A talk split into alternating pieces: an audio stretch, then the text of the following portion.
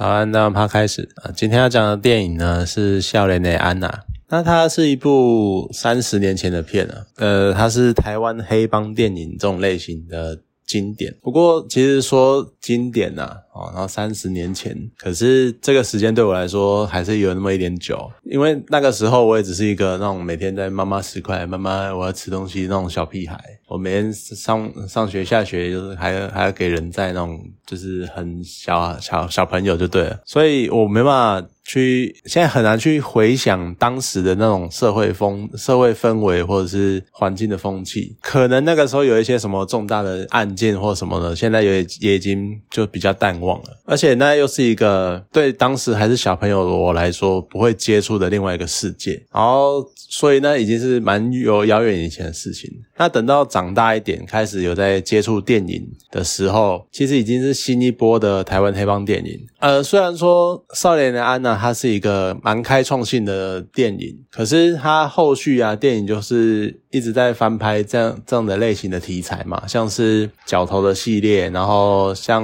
manga 这样子，就一直在翻拍黑帮系电影这种类型的系列，然后他们就一直不断的致敬啊，或者是不断的去描述黑帮的生活，然后。去描述那个世界，所以你回头去看三十年前的电影，很多的剧情或一些气氛，其实都已经不断的借由后面的黑帮电影去了解或去观观察到。所以说，你回去看《少年安娜》这部电影的话，你会在剧情上面或者在一些编排上，会觉得好像已经看的差不多了。可是说实在的，虽然说差不多啦，后来的黑帮电影呢，他们有一点。在比较强调这些黑帮角色他们之间的爱恨情仇，当然黑帮分子他们比较本来就是比较。情绪丰富的一群，他们可能就比较容易激动啊，或者可能容易比较，你要讲控制不住自己吗？反正他们就是会比较直接的去反映他们的情感。所以你在讲这些的时候，他们本来就是你在讲他们的电影，本来就是会有比较冲突的场面出现。可是后续的这些角头这些的，他们会有点过度在描述各个人他们之间的爱恨情仇，所以会显得他们好像可能有点过度凸显，或者是有点点美化这些人的。行为，但是笑脸安娜，他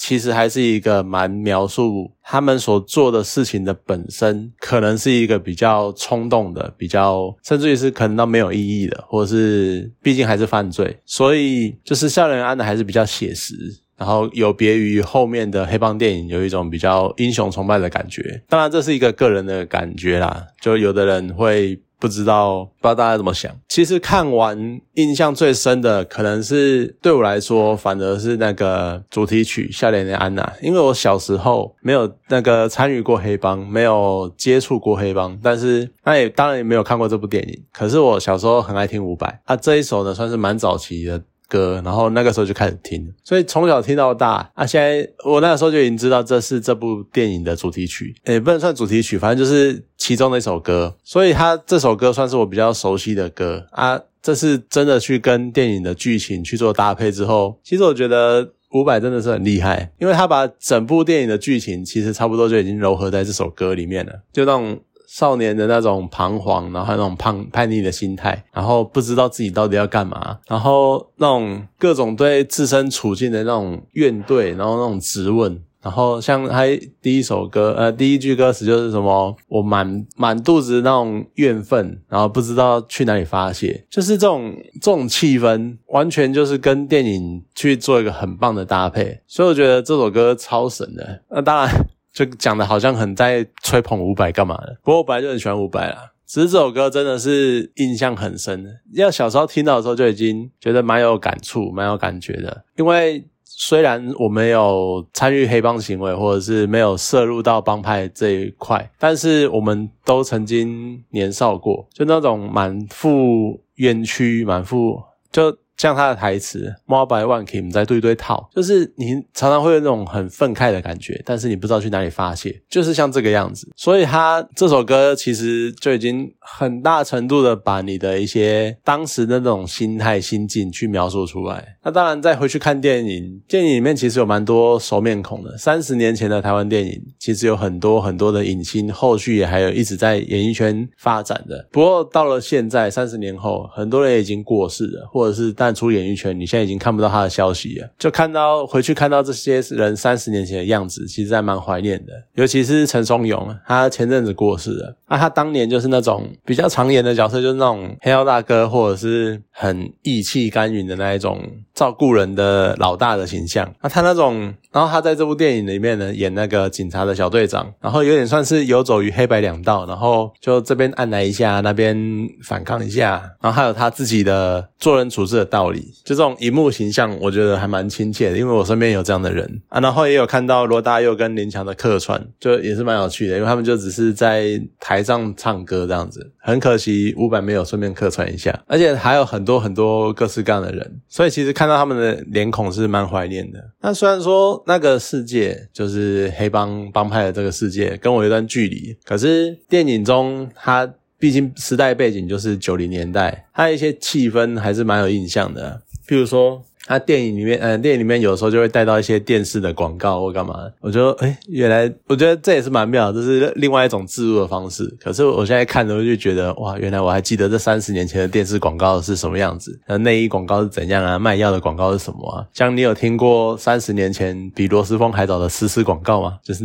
女生那边唱的那个样子，我就觉得很妙，真的很有趣。现在回想，真的小时候都是电视儿童，所以那些广告歌什么我都还记得。然后另外一个有趣的点是。像主角们，他们去到了台北来找人，然后坐计程车的时候，他们在后座一路上就在那边大啦啦讲说：“我刚刚在哪边开枪，哎，干嘛？为什么要开枪？然后这样很不好啊，还砸人家场子干嘛？”所以你一听就知道他们是黑帮，而且是有枪的黑帮，就是感觉很危险的那一种。我都会觉得说，那个司机听到不会觉得怪怪的，会不会就你后面是做帮派分子，而且他们有枪，你不会很紧张吗？你不会譬如说想要报警啊，或者是想要赶快把赶快把他们甩开之类的？就你还在这样想的时候呢，然后他们下车休息，然后找东西的时候，司机就加快油门的跑掉了。我觉得超有趣的，就嗯，果然有教开这一块，不愧是很好的作品。结果更好笑的是什么呢？是过了一阵子之后，司机捞一群人回来，我觉得超妙。因为现在比较少了，但是。二三十年前的时候，那个时候司机还是会经常的以车行为单位，然后可能车行之间会有冲突，或者是之建车之间群群体聚起来，然后会去做一些比较大的抗争或是抗议。就那个时候，你会觉得说，计程车好像也是某一种程度的帮派，他们也会结党成群的一起行动。所以那个时候看呃看到那一幕的时候，有一种蛮怀念的感觉，就是司机常常呃十几十台呃。十几台，然后绕绕人，然后一起去瞧事情啊，或者是谈判之类的，还还蛮妙的。就是那是一个，当然后来计程车开始比较，也有可能是因为时代慢慢在变啊，所以他们对计程车的要求跟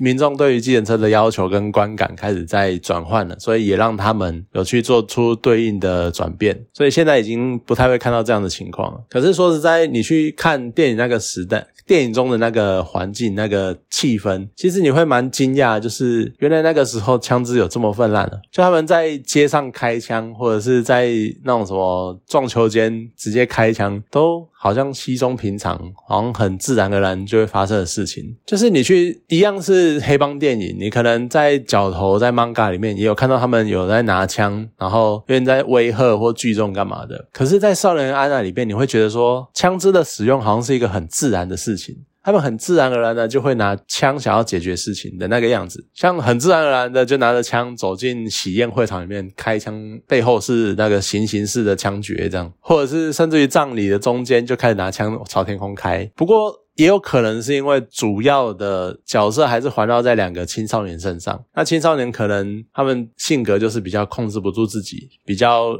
热血上来了，做什么都可以。所以他们可能是要凸显这样的特性，所以他开枪就开得非常自然，然后非常的没有在顾忌的。可是你这样真的是一言不合就开枪，我会觉得哇。原来那个年代有这个样子吗？还是电影这到底是电影的夸饰，还是电影的，还是电影只是在反映真实的情况？因为我会觉得说，电影中对于某样道具或某项技术的使用，你其实也会反映当时的社会风气。所以虽然说，所以你看那个情况的的样子，你就会觉得说。那是不是当时的风气真的就是枪支会很自然而然的被利用、被滥用？那你看，像前阵子可能才发生南投那边有一个什么枪击事件干嘛的，可是你一直都没有那种台湾枪支很泛滥的感觉。你至少你跟美国比，美国可能一个礼拜、两三个礼拜就一个枪击案干嘛？这样前几天又一个超市里面一堆人枪，还一堆扫射干嘛的？所以你去对比。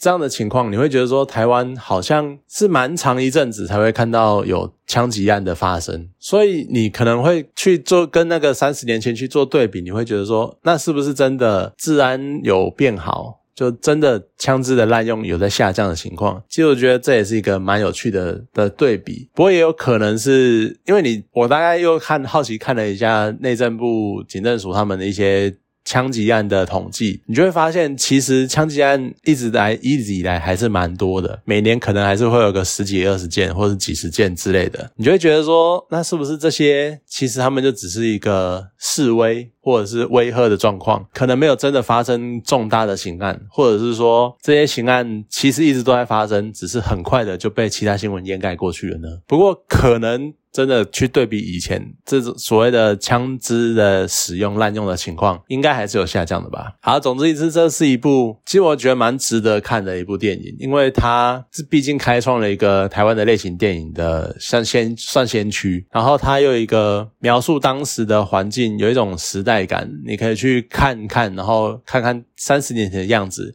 跟现在的样子，因为你有时候会觉得说生活好像没有什么变化，然后可能过了两三年，然后换什么换个县市长、首长换一换，你会觉得说生活好像没什么差别。可是其实你去回顾这些老电影，真的去看当时的情况跟现在的对比，你可能还是可以看到这种所谓生活或是社会风气进步的状况，所以算蛮推荐的啦。有空。趁现在如果还有在上映的话，就赶快去看一看。好了，今天这部电影就讲到这边哈，谢谢大家。